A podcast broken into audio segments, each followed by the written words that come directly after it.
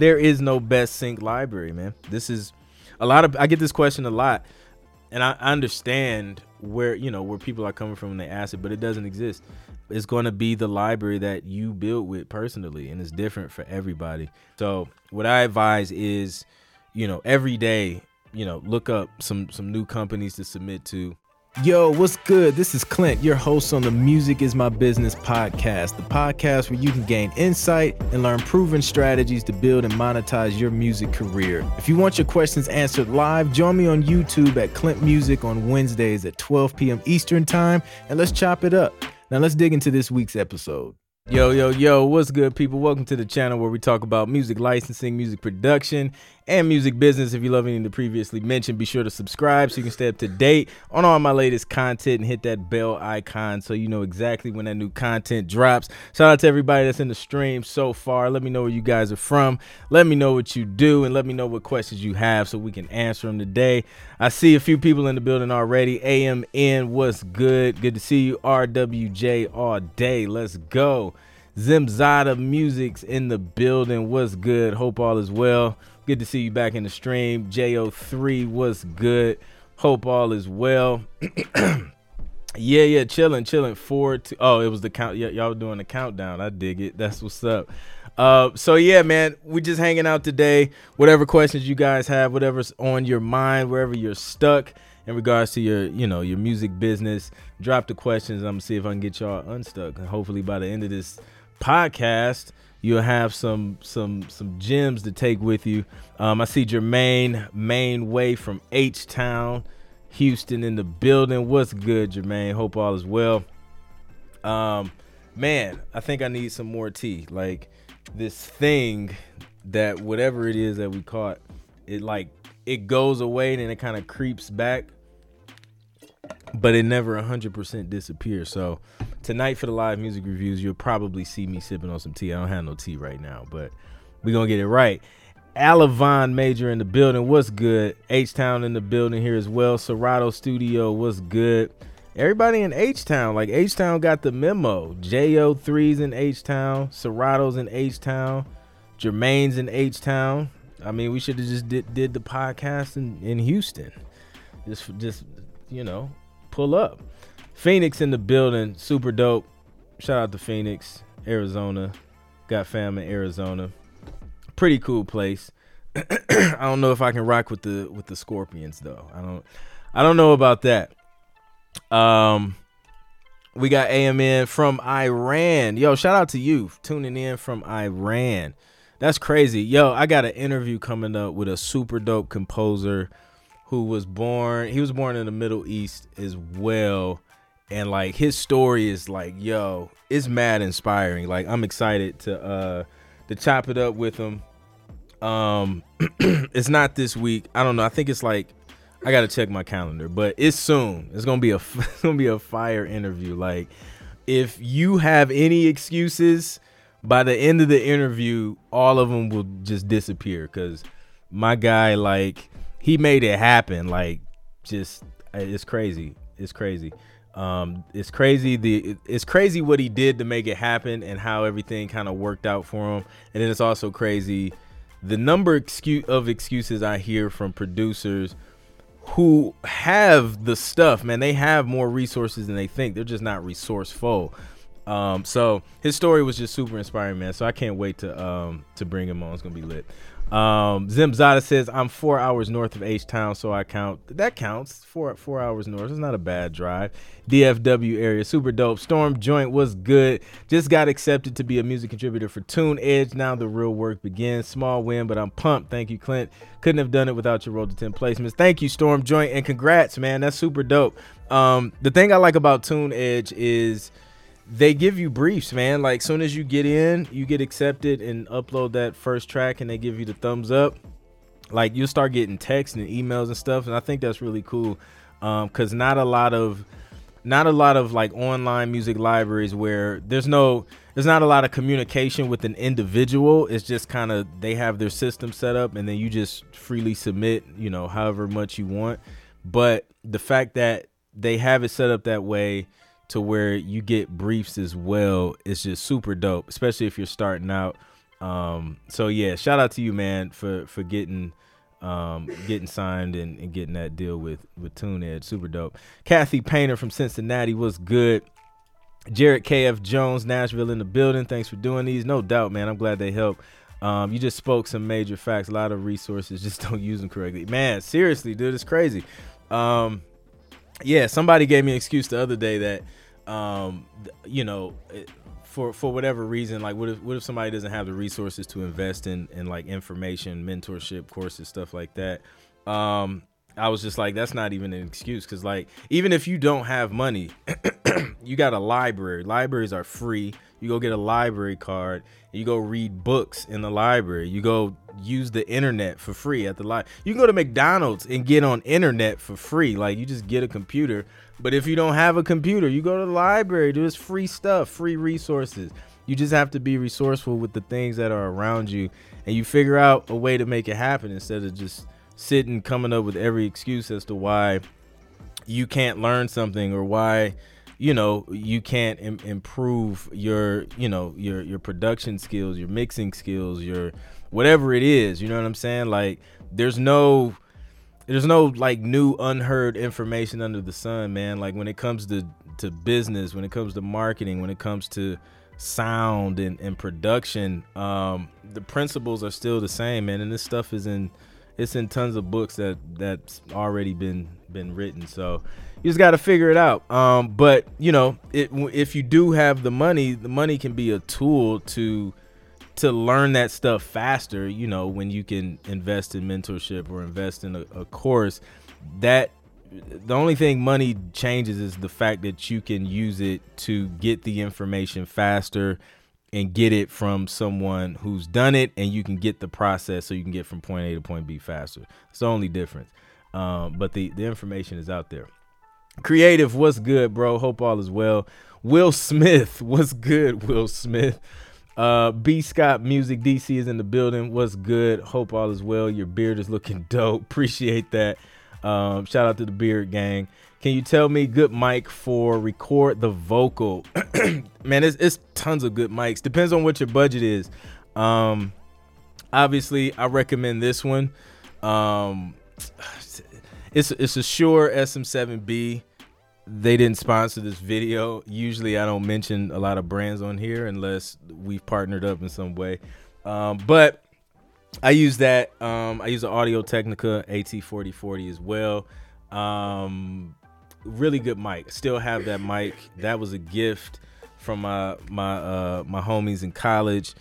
Great mic, and I feel like an Audio Technica mic is a great starting point, because it's they're pretty reasonable, and the quality is really good. So yeah, then my very very first mic was like some cheap Behringer mic from Amazon. It got the job done. So, you know, just do some research. You can YouTube, you know, top 5 mics, and then depending on what your budget is, then you kind of, you know, pick the mic that works for you. Serato Studio says, a lot of my education has been from YouTube University and just asking questions to other producers on live streams. No lie. Yeah, man. That's it, man. Like, you can find a lot of information on YouTube. I know, like, I learned how to play keys by ear mostly from watching videos on YouTube and shedding with other musicians and just sharing chords and stuff like that. So yeah, you can make it happen. Rich X Dog, what's good? So yeah, hit me with y'all's questions, man. If y'all have any other questions on production, sync, music business, any of that stuff, happy to help. And get you guys unstuck. Been working on some cool stuff in a series of edits for one project. I think we're on like version 5 right now. Hopefully we can figure this thing out, make the client happy, and you know, give them something that they like. It's always challenging when you're trying to when you're working with companies and individuals who don't do what you do. It's hard for them to explain. So you got to kind of like ask questions to figure out what they're trying to say without saying it in musician and producer technical terms. So that's always a challenge. But once you get past that, you know, things are pretty good and making sure everybody's on the same page. So yeah, hopefully we can get it done before we're like on version 10 or something like that. Essie says, should we copyright our music before pitching it? That's completely up to you. The approach I take, man, like if I'm pitching something and it's going through a lot of different hands, mostly on the music industry side, like pitching the major artists and stuff like that. Usually I'm making sure that stuff is copywritten once we kind of have a final version of the song, just because it goes through so many hands and things can end up on the radio and you're like, man, that sounds mad similar, just like a song I wrote. So for stuff like that, I'm a little more cautious. For sync stuff, if you're just like in the submission phase, I don't know, that's up to you, it's your call. I personally don't do that for like everything, like every little thing. Some things I'll do it for, like my instrumental cues, the short cues, minute and a half, I don't really worry about it too much. And it depends on what kind of deal you're working with too, because sometimes you're assigning the copyrights and stuff like that. So it's no real point in going through that and spending all the money for, you know, a bunch of music that's just being assigned to another company anyway. So yeah, Creative says revisions drive me insane. Yo, like, no matter, it's crazy, man, no matter what kind of creative you are, like revisions is just that thing that it's like, you know, it's a part of the job, but nobody likes going back and forth and doing a bunch of revisions. But yeah, it's crazy, man. When dealing with reference tracks, what is your thought on keeping the key and the tempo the same? Also, should the actual progression and or motifs be very close, or should you take some liberties? This is a great question, 1226 De Luna. All right, so this is what I do with the references. I like to definitely pay attention to the tempo. I'll definitely pay attention to the key of the track. Matter of fact, in one of the revisions I did, I didn't do the key, but then I went back and I did another track with the same key to try and capture a similar vibe. Because sometimes, like when an editor, they place a track, right? And then they're doing their editing thing.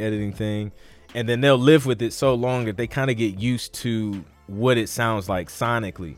So sometimes, since they're used to it, they're used to hearing a certain key, they're used to hearing a certain tempo. So if you can give them a track that kind of has that same key tempo, it just clicks mentally for them. And you can increase your chances of it getting used, because it's like, you know, it kind of fills that void that's there from them listening over and over and over again. As far as the progressions, you have to be super duper careful with that, because that's, man, so many random lawsuits just pop up just because of some random progression that sounds similar to something else. So I would change the progression, and just do a completely different progression. I had one brief that I was working on, and I didn't do the same progression, but I had two chords like at the end of the whole progression that was very, very similar. The way it resolved, it was very similar to a super popular song, and they asked me to change it because of that. So that's why we usually just kind of stay away from doing things that sound too much like the reference, especially if it's a popular song, because I feel like somebody in the corner of the record labels and the publishers is just waiting and just watching to just pull up another suit, and sue somebody. So yeah, be careful with that. Raymond, I'm good, man. I just started your course for my first 10. Let's go. Let's get those first 10 placements. Appreciate you enrolling in the course.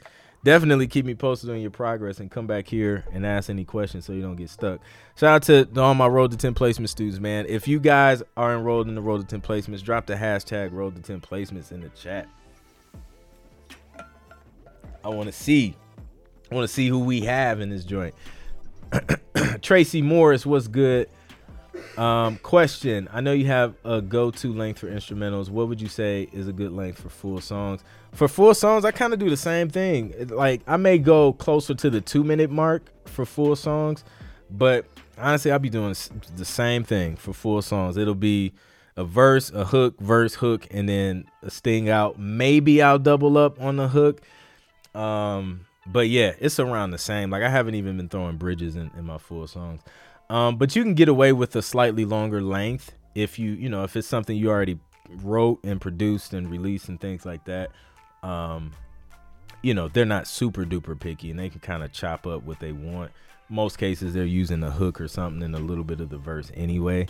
But yeah, that's kind of how I do it. I'm usually around that same 1 minute to 1.5 to 2 minute mark for full songs, unless they want, unless they say make it at least 2:30 or 3 minutes, something like that. But yeah, what do you think? Take an online composition class and explain everything from 0 to 100.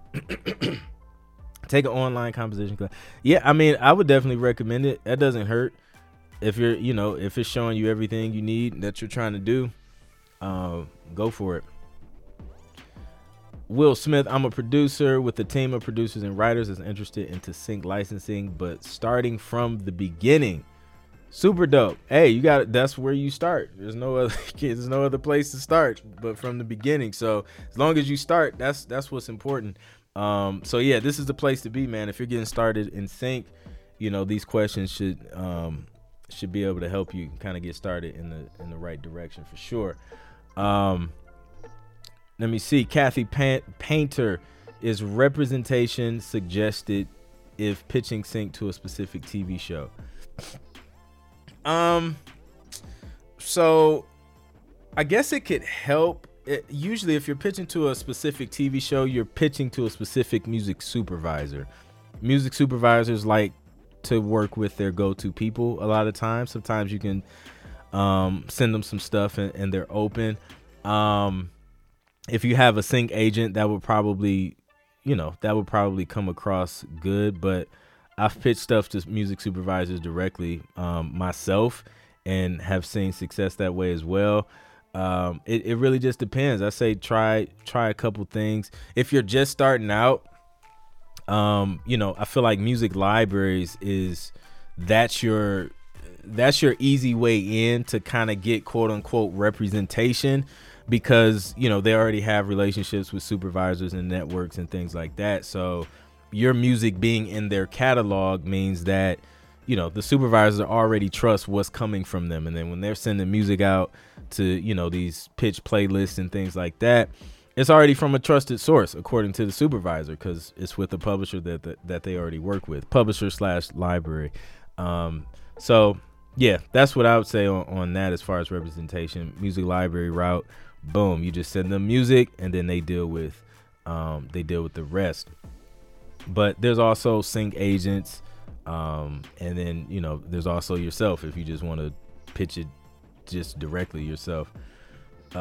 Raymond says, have you noticed a current trend on keys or tempo on the music TV shows or films are selecting? Actually, not specifically keys. Tempo has always kind of been mid to up tempo stuff. That's usually, and that's not even a trend, that's just stuff that gets used the most, like just the feel good stuff, mid up tempo stuff. It's kind of hard to go wrong. Like, occasionally the slower stuff is used, but I feel like you have a higher chance of, the mid to up tempo stuff getting used more. So yeah, name of the game, it's like a numbers game. So you're trying to take a piece of music and exploit it as much as possible, and allow it to be used for as many opportunities as possible. So it's okay to have a few of those slow joints in there, but definitely make sure you got the mid to up tempo stuff to get used a lot.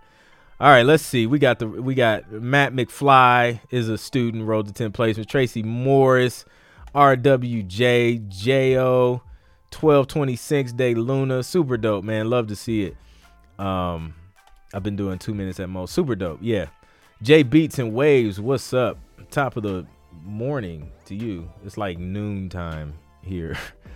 If you're a producer and you want to get your music placed in TV and film, but you just don't know where to start, the Road to 10 Placements is where you start. This is the ultimate blueprint to landing your first 10 TV placements, and it's the exact blueprint I use to get started in sync without having any connections or without having any placements. This course is going to teach you how to produce, prepare, and pitch placement-ready music for TV. This course has helped producers all over the world get placements on networks such as MTV, NBC, VH1, NBA Network, Hulu, Netflix, and a bunch of others. Listen, it took me 7 years to get to my first TV placement, but this course has helped producers see TV placements in as little as 6 months, which is insane. So this course can help you go from zero placements to TV placements fast. Enrollment is now open, so go to roadto10placements.com. That's road to the number 10 placements.com. Make sure you use the discount code podcast20 to take 20% off at roadto10placements.com. Go enroll today.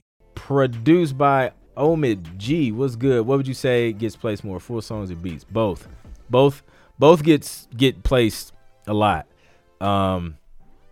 Reality TV, like you hear instrumentals all throughout a show. And then you hear some full songs splashed in there. You'll probably hear more instrumentals on like a reality show than full songs, I feel like. But then you have some shows like, like, what was that? Is it Married at First Sight? Something like that. They play a lot of songs on that show. It seems like every scene transition is like a full song. So it depends on where it ends up. But you have opportunities for both. If you only do instrumentals, there's opportunities for you. If you do full songs, there's opportunities for you. If you do both, I mean, there's no losing, you know. Raymond is a Road to 10 Placement student. Shout out to you, man. Appreciate it. If you have a direct email to a supervisor, would you put a name of the person who referred you to that sub in email title? I didn't. I thought it's too much, and emails are not getting open. No, I didn't, because that's what happened to me, man. Like one of the soups I reached out to, someone sent me the information, but I didn't mention the person, you know, because I don't know. I don't like to do that a lot unless it was like something where, you know, it was like an introduction and, you know, people were CC'd on the email, like that's different. But no, I wouldn't mention it. If the emails aren't getting opened, I guess, what are you putting in the email title? Because some things that work, like if you do your research, figure out what that music supervisor is working on, or what they've done, or what they need music for. Mention that show, or like, you know, mention the genre. Like if they do a lot of I don't know, like R&B pop stuff, mention R&B pop tracks for whatever show they may be working on or something like that. Or if, you know, they like, you know, just certain things, something like a keyword that would trigger them. You could try that. See if they work for a company. Sometimes music supervisors works for, like, you know, music supervision companies, and then maybe try and reach out to the company. So those are some options you can kind of explore. 9DM Beats. Do libraries take your publishing? Yeah. So the split is usually like a 50-50 split. So you keep your writer share of royalties. They keep the publisher share of royalties, and then it depends on the deal. Sometimes you'll do, 50-50 with any upfront sync fees. Sometimes they do buyouts where they just pay you a fee up front, and then that's it as far as sync fees. So it really just, it varies, you know, just varies and depends on that deal. But they will do, they will take the publisher share of royalties. So yeah. Radio Relheim, what's good? Absolutely, no doubt. Pastor Teacher Christopher Sims, what's good? Do you have a school for a seasoned writer but new to producing? I don't, you know, I don't have anything for writers specifically. I focus on producers. But thanks for asking. school for a seasoned writer. But if you're a writer, check out the real Jay Nolan. He's a writer, artist. Check out Deraj, D-E-R-A-J on Instagram. He's a dope writer, artist as well. Tons of sync placements. So yeah, those are a couple writers I know off the top of my head that's in the sync space that may be able to point you in the right direction if you have some, some sync questions. Nathaniel James, I purchased your Road to 10 Placements. Got my first with Red Bull and Rick Ross last week. 7 revisions. Yo, congrats. Yo, you get the DJ horn. Yo, that's dope. 7 revisions, man. Hey, I get it. I'm on my 5th revision of a sync right now. But that's what's up, man. Congrats on that. That's super dope. Kim Durr, what's good? Everybody is good. Good to see you. Welcome to the chat again. Super dope. I'm def signing up for your course. Appreciate that, man. Indeed, keep me posted on your progress as well. I want to see everybody win. And if you guys get stuck or have questions, come back here, ask those questions, and let's get these placements, man. Yo, so there was a study. So BMAT did a study. It was commissioned by the Production Music Association. But yo, like, let me see if I can pull it up, man. Like, it was pretty dope. From the perspective, like it puts things in perspective, because like people think, I don't know, man, they think this sync stuff is like impossible, but like I want to encourage you and tell you that it's not. It's like music and TV and film is an opportunity for you, especially if you're independent, because people think you got, man, only the majors and all of that stuff are getting these opportunities, and it's not true. Let me find this survey, man. Like, let me hit y'all with the stats. Who ready for the stats? Drop a fire emoji if y'all want some of these stats. All right, so in this survey, they looked at 47 high, and this is according to Variety.com. They looked at 47 high-rated channels, including broadcast networks, ABC, CBS, NBC, Fox, and the CW. And then cable channels included A&E, CNN, Discovery, Disney, ESPN, Food Network, Fox News, and a bunch of other channels. Telemundo is in there. Shout out to Telemundo. So it says...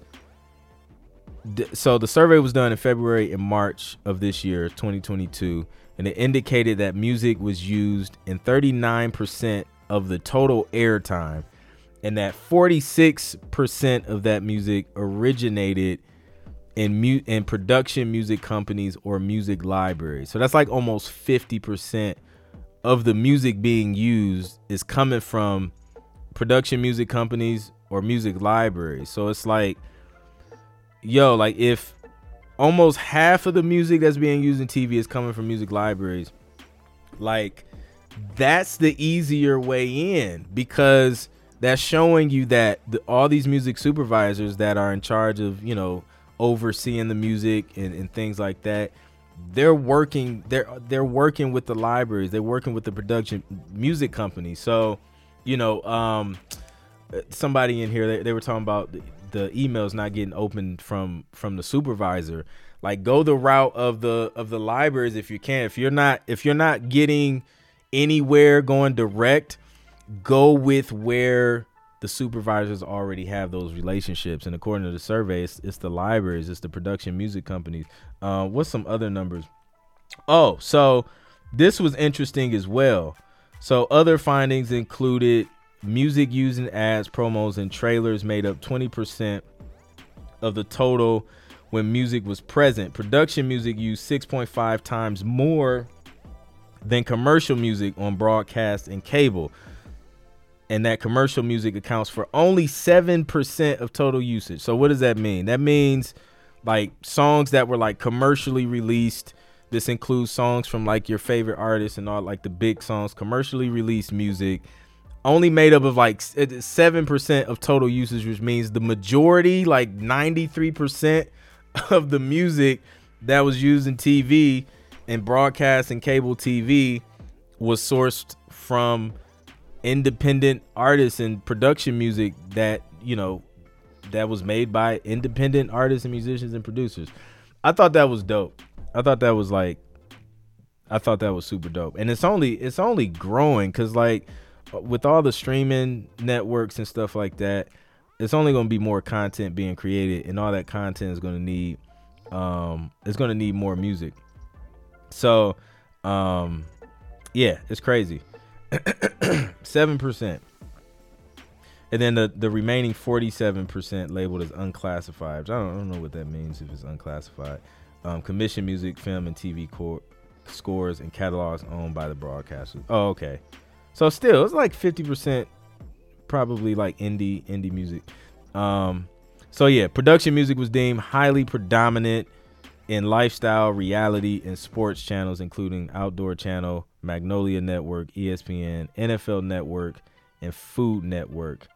So that shows you the value and the importance of production music, and why it's a great time to get in, because it ain't going nowhere. Like, and it's like, it's recession proof. Think about it. And I think I talked about this on another episode. Last time there was a recession, the big great recession of like 2008, 2009. It was pretty bad, right? But like, people stayed in. Like, people trying to save their money, right? So they're not going out to movie theaters. They're not going out to all the things that cost money in order to be entertained. They were staying in the crib, watching TV, watching movies at the house. You know what I mean? So like, people stay in the house more when they have less money to spend, or when they don't want to spend as much money, because, you know, they don't know that uncertainty with recessions. So viewership is going up. You got the streaming services. They're going to be streaming like crazy in the middle of a recession. So that means we still have work. We still have music to provide to all of the content. So it's recession proof. You learn how to produce music and pitch it and place it in TV, film, and ads and things like that. You got a recession proof career, because it's only going to go up. So, yeah, Essie says watching Telemundo right now. Super dope. What's your Instagram page? Clint Music. So yeah, appreciate that, LW. Grow Music. I've got tons of original melodies and instrumentals, but the problem is they're quite abstract and not to professional commercial standards. So not sure how to pitch them and master them. Okay, so this is a great point. So sometimes people want to get into sync, and they want to use their existing catalog of music, because you created all this dope music. But sometimes, unfortunately, you may not be able to use that music, or you may have to tweak it. But if you have a bunch of music and it's way too abstract from, you know, the stuff that you hear all the time on TV and film, there's two things you can do. You can find a publisher or a library that kind of needs what you have if they're looking for it. Ambient, like if it's like ambient music and stuff, like there's always a need for that. Or you can start creating more of the stuff that's needed. That was the shift that I had to do earlier in my career, because like I love neo soul naturally. Like I can sit and crank out neo soul and R&B stuff all day. I love it. Love the chords, love the vibe, all of it. But what I was finding was there wasn't a lot of requests for it. So it's like, okay, like let me shift gears and do what's being requested, because, you know, at the end of the day, you're serving a need for someone. You're solving a problem. So their problem is they don't have enough mid-tempo, up-tempo, high-energy music or whatever. So you create that, you know, get your bag, and then, you know, you can create the stuff that you want whenever you want, or put it on your beat store. That's what I do. Like all of my R&B stuff is all on my beat store, and I just lease that to artists who wants R&B and you know, trap soul type stuff. So that's how I kind of get that out. So you don't have to necessarily box yourself in, but you may have to make an adjustment if you want to get into sync by creating what's being asked for, what's needed, while still doing, you know, your other stuff, you know, doing your other stuff however you want to do it, on your own time, just for yourself, or just, you know, create another channel for people to be able to access that stuff. The Bureau, what's good? Let's say I joined a music library and got some sync placements. At what point do I say it's time to leave the library? Okay, listen. If the library is getting you placements, you don't leave the library. You stay with the library. They're getting you placements. That's the whole goal. So, yeah, man. I mean, I have a library. There's a library that I'm with. They get placements. They recently changed some things as far as their deal, so I don't send them anything else. I don't send them any new stuff because I didn't like the new deal. But the stuff that's working, I'm not, and it's under the old deal, I'm leaving it there because it's working and it's getting placements. So I don't have to worry about it. You know what I mean? So if they're getting you placements, you know, keep them in there. Keep them working for you. Like, you want your music in a place that's generating income for you. So you don't have to worry about it. And, you know, you just wait for the royalty check to roll in. Let it do what it does.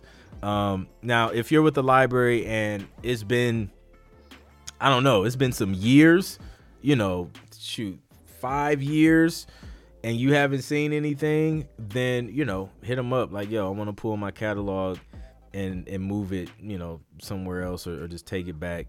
Usually they, depending on the deal, you know, there's, you know, you just let them know in writing within a certain time frame, and then they can go through that whole process, and then you can move it to a library who, you know, or, you know, is getting more placements. But that would be my advice.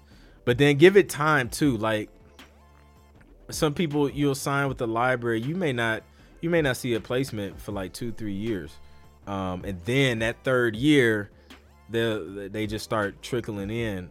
So be patient as well, because it takes some time, you know, sometimes to exploit, you know, your catalog and things like that. So try and be patient. Don't sign a deal, wait a few months and be like, yeah, they ain't getting me placements, I'm out. You know, at least go through the full term of the agreement and see what they can make happen.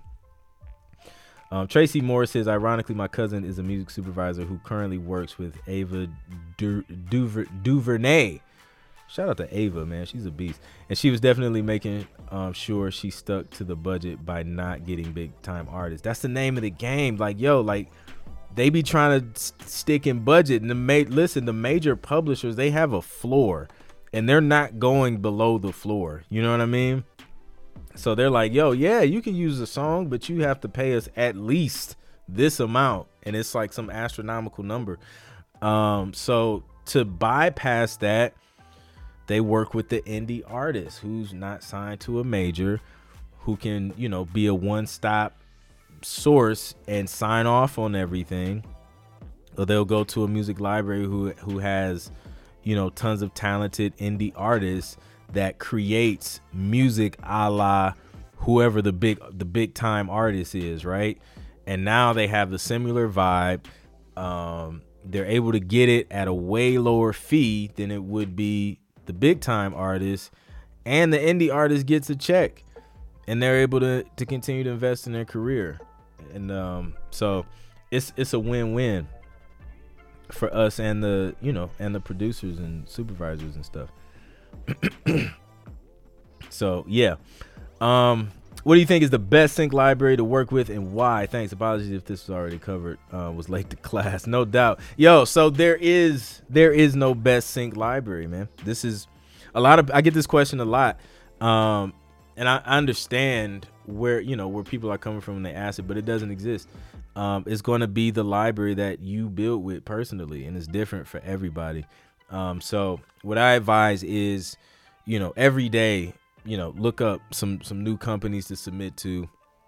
For my Road to 10 Placement students, you know the process that we go through, to, you know, start submitting to companies. And, you know, throughout that process, you'll get some no's, you'll get some yeses, you'll get some, you know, not looking for this right now, but submit again later. But then over time, with those yeses, you'll start working with them. You'll start giving them music. You know, some couple years may go by, a year. The time frame is different for everybody, but over time you'll start to see which ones are really working for you and getting those placements. And then you can start to feed those more and build a relationship with them. And then that ends up becoming your best sync library to work with, or your favorite few to work with. So yeah, it's definitely gonna be different. If you're a producer and you've been pitching your music for TV and film, and the music libraries and supervisors just keep telling you no, but you know your production is fire, it's probably because your structure is off. The structure is everything, and it gives the editors everything they need to be able to place your music and give them the flexibility to place it where they want to place it and how they want to place it. So I've created the How to Structure Instrumentals for TV and Film video course, where you're going to learn how to structure music for higher TV placement potential, how to produce music with effective sting/button endings, and how to produce engaging music that builds and keeps the listener interested. You don't have to reinvent the wheel. Just use a structure that already works. I'll show you how to do it. Go to ClintProductions.com/shop. Again, that's ClintProductions.com/shop to get the How to Structure Instrumentals for TV and Film, and use the discount code podcast20 so you can take 20% off that joint. Again, it's ClintProductions.com/shop. Grab that course and let it help you today. No doubt, no doubt. So should we emulate what we think they want when first submitting to a library, or send what we have made already?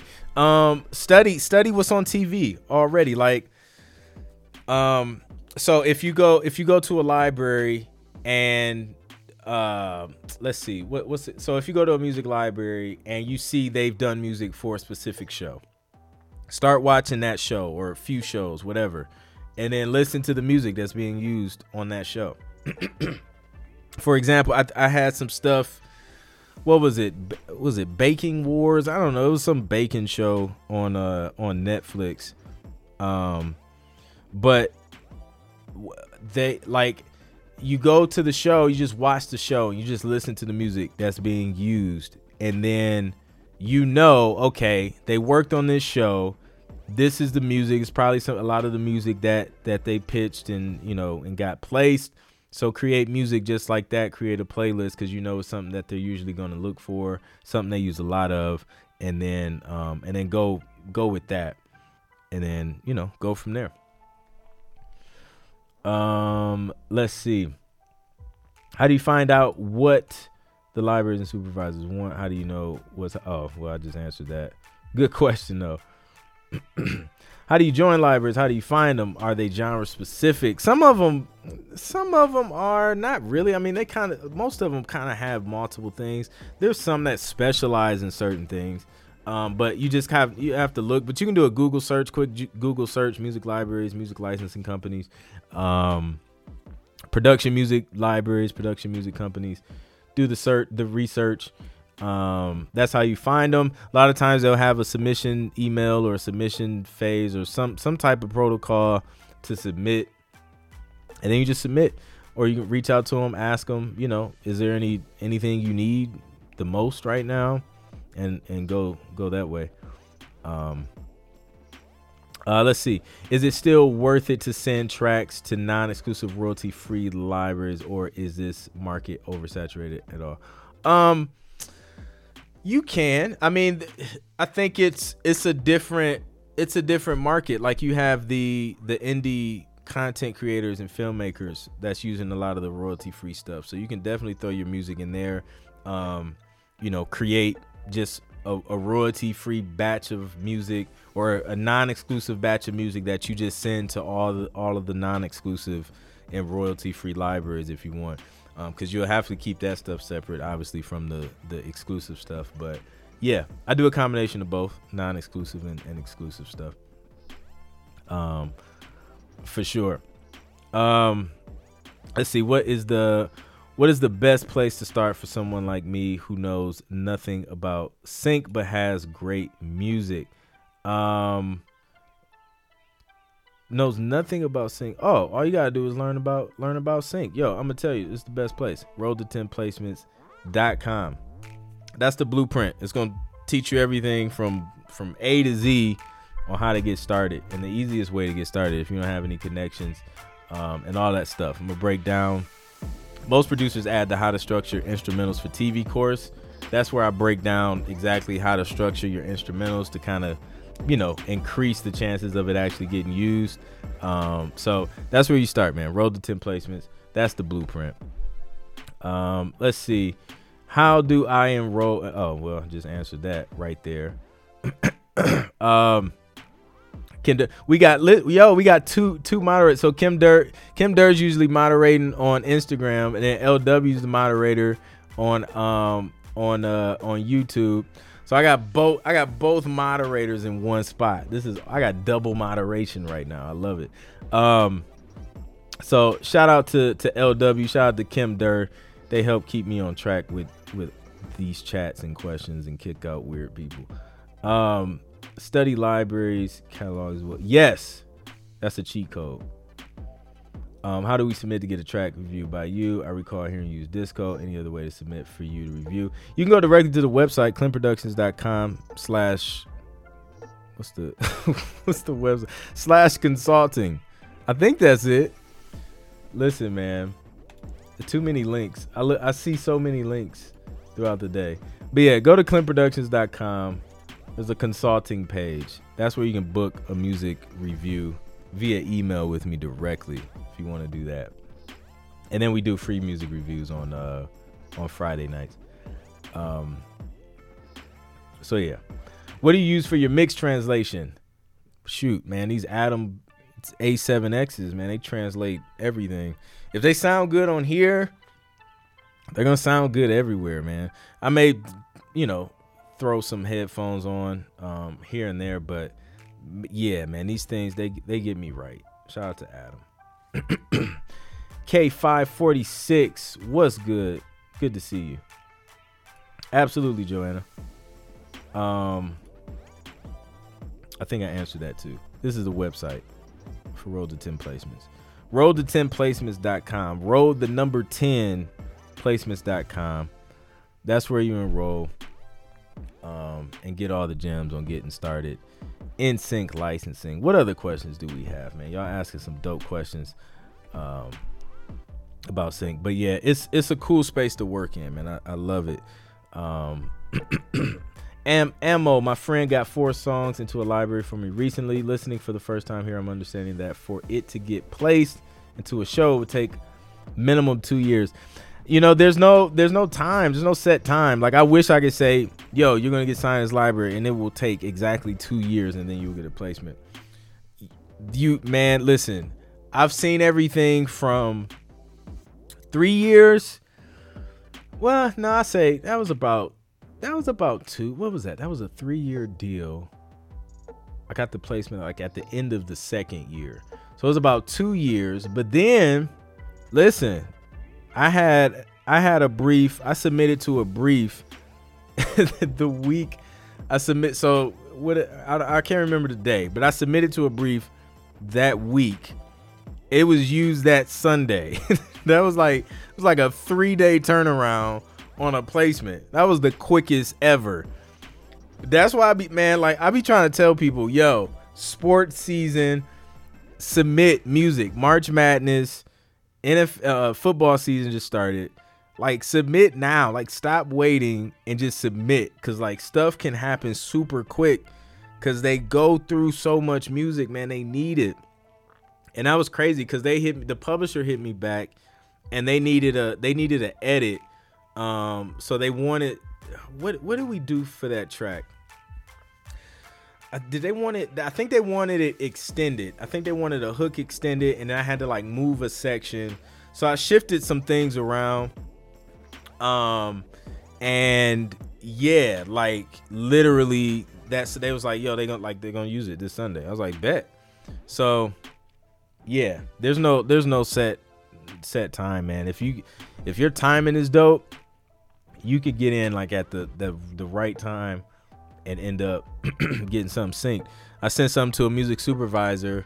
They had tested it with something they were currently working on, but that didn't end up going through. Then a few months later, it ended up getting synced. They sent me a request to use it on a Netflix movie. So that was probably like a few months from the time I actually submitted it. So, I mean, you never know, man. Like, it's all over the place for real. So yeah, so don't bank on the 2 years, don't bank on the 3 days, don't bank on the 3 months. Like this is the best advice I can give. Don't focus on, and it makes no sense, right, when I say it, but don't focus on the placement. Don't focus on the placement, don't focus on the payment. You're gonna stress yourself out. Because when that first royalty check comes through, you're gonna be highly disappointed. I'm gonna keep it 100. Like in regards to background music on TV. Now, if you end up getting something on a commercial, you know, a sync on a movie or a show, and they're using, you know, something that's being featured, it may look a little bit different. But from my experience, if you're getting mostly background instrumental cues on TV, your first royalty check will be 56 cents. But you have to keep going because it grows, and like you have to keep submit music, and stuff just keeps getting placed and it keeps piling up and it grows into thousands of dollars every quarter. But you can't stop. Like you can't stop. It's rough at first because you don't know when it's gonna get placed, and then you don't know when you're gonna get paid, and you just don't know. But if you want to do it, you know what I'm saying? Like focus on the work. Focus on creating the best music you can. Focus on getting into the libraries, giving them what they need, and just fall in love with the process of creating music and sending it and forgetting it. That's the best advice I can give you getting started. Produced by Omid, just signed up. Got a lot of studying to do. Dope, man. Keep me posted on your progress. We got another Road to 10 Placement students in the joint. Welcome to the squad. Yeah, Creative said it, man. It's unpredictable. Just keep creating. Clint, I just realized I won't be able to help you and assist LW with trolls because I don't have a blue wrench. You forgot to push the button. I gotta give you the wrench, no doubt. I think YouTube has a process. Shoot me an email, Kim. We'll get you a blue wrench. I think I did it on IG. So I think you're good on IG, but then yeah, we gotta do it on YouTube. So shoot me an email, and I think they need like the YouTube channel or something like that, the channel link to be able to get the blue wrench. It doesn't show on my end when I'm looking at this chat through eCam, so I can't see. Like LW, like I can't see. I know she has the blue wrench because I gave her the blue wrench, but it doesn't show as that on this little chat thing. It's weird. But yeah, mine was Rex was 10 cents. Listen, man, 10 cents, but that's where it starts. But like, this is one thing I can say, like it will start off small, but those joints don't stop. Like I never stopped creating music and submitting it. And the royalty checks never stopped. Like from that first 56 cent check, like it just, you know, kept going. It'll go up, and then it'll drop down. It'll go up. It'll drop down again, and it like goes up. Then you'll kind of reach like a little baseline where like, you know, it'll kind of level out, and then, you know, it just keep growing over time. Just keep working, keep submitting. But yeah, it's crazy. It's a roller coaster. Dope stuff. So yeah, what other questions, man? I think I got time for a few more, but this has been dope. But yeah, I like to set realistic expectations, man, because people get in the sink and they're thinking, man, I had people reach out like, yo, like I'm trying to get in the sink, like I need to get paid like in the next. It was a very specific timeline, and I'm like, yo, I understand you need some bread right now, but this ain't it. If you're trying to get something quick, you're going to be waiting for a minute. You know what I mean? So I like to set realistic expectations, because if you are trying to get paid super quick and you're getting into sync and that's your primary reason we all want to get paid for our craft, obviously. And that's, you know, that's what I'm coaching you for, so you can get to that point. But starting out, it's not a get quick rich joint, you know what I'm saying? Like you got to put in the work to build it up to that point. Otherwise you'll be disappointed and you'll quit, and you'll be like, oh man, 56 cents, this ain't worth it. But you got to think about it as it's a long-term play. It's an investment, and you're putting your music in places that it'll keep paying you over and over and over for the rest of your life and beyond. When is prime season all year round? When is prime season for sync? I love that question. Like there's you know, there's seasons where like I feel like things pick up. So, you know, the end of fourth quarter, things will slow down a little bit.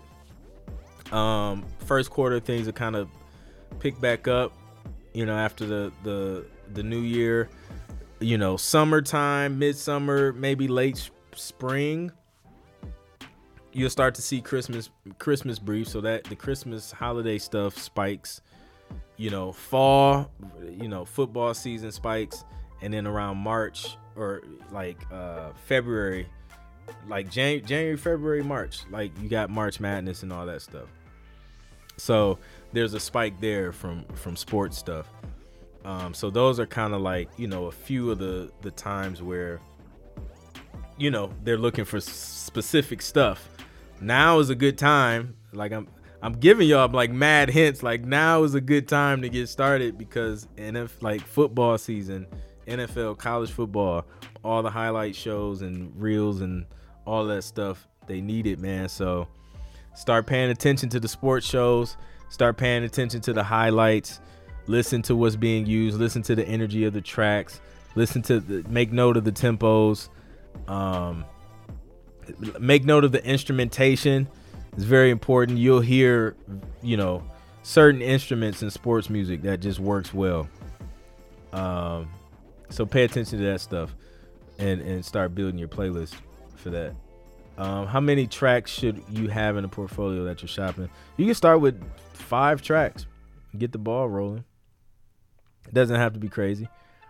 When's the best time to submit holiday music? Like, shoot, man, it seemed like this year it was like spring, but like spring, summer, they start asking for Christmas. So literally, like, I be in this joint, mad, like it's mad hot outside, and I'm sitting here jingling some holiday bells in Logic Pro, talking about some Merry Christmas. So yeah, like Christmas starts early here in the studio. When you're working in sync, you gotta force yourself into the holiday spirit a little early. Is there a difference between a music library and production music company? It's kind of the same thing. Do they both mainly work with artists via publishing deals? Yeah, it's the same thing. Music library, production music company, same thing. They're publishers. And then you do a publishing deal with them, whether you're an artist or producer or whatever. Cut loose. What would you say the estimated time between hearing back when one of your tracks has been forward for a project? Sometimes you don't hear back. Most times you don't hear back. I'm like, I just get used to not hearing anything back. I just submitted. Like I probably never hear about this until I see something pop up on with CSAC. It's crazy. How do back-end royalties work once you get a placement? Is the amount of the royalty agreed upon by the network? Is it their standard amount? Man, listen, that's a whole nother podcast. Royalties all over the place. So many different variables. There is no standard amount. I don't even know how they calculate this stuff. It's insane. Makes no sense. Like it just makes no sense. They're like network broadcast networks such as like NBC, Fox, ABC, CBS, those pay more generally than a cable network. There's no certain amount, you know, they just pay more. The usage makes it different, you know, if it's just a background instrumental, if it's a background vocal, if it's a featured use, that makes a difference. The network on a cable, like that makes a difference, you know. What else makes a difference? The length of the song, the longer they play, the more they pay, you know. So a minute and a half, you're gonna see a lot more than 15 seconds. So yeah, it's literally all over the place. Should you work with different companies each album if they match with the project, or stick one? I work with multiple ones, man, because you may have different vibes, you know, for each thing. So I work with multiple companies, you know. So yeah, that's how I get down. But that's it, man. Dope questions. I appreciate y'all coming through. Again, for those who are just joining or didn't hear, this is the link to the Road to 10 Placements course. It's my personal blueprint where I walk you through my entire process on getting TV placements as a producer. You know, if you're trying to get started, you don't know what steps to take, you don't know, you know, what not to do. You want to avoid all the mistakes that most producers make when they're trying to break into sync space, because it's different. Like, there's just certain things that are different when it comes to producing music for TV. This is where you learn it. Road to 10 Placements.com. So appreciate everybody coming through, man. Shout out to LW, shout out to Kim Durr on the moderation. And yeah, man, I'm gonna catch you on the next one. Next week we have hold on, let me check, man, because next week's gonna be lit too. I got a guest coming in. Oh yeah, we got the I think she goes by the Clearance Queen, Deborah Manis Gardner. It's gonna be crazy. We're gonna talk about clearing samples and stuff like that, and like her perspective, because like she's cleared like some just crazy stuff in her career. So we're gonna top it up with her next week. So if you want to know about clearing samples and stuff like that in sync specifically, then you don't want to miss next week's episode. So come through next week's stream and we're gonna dig into that. It's gonna be crazy. So I'm out, y'all, man. I'll catch y'all on the next one. Please be sure to like, share, and subscribe. And I'm out. Peace. Thank you for listening to the Music Is My Business podcast. If you haven't already subscribed, be sure to do so now so you can know every time I drop a new episode. If you found the information helpful, please be sure to rate and review the podcast so we can get this dope info out to more music entrepreneurs like you. I would greatly appreciate it. Also, if you want to learn more about how to get your music placed in TV and film, visit ClintProductions.com today to download my free 6-step guide to TV placements. These are the steps I took to land my first 10 TV placements in a little over a year. Thanks again for listening, and I'll catch you on the next one.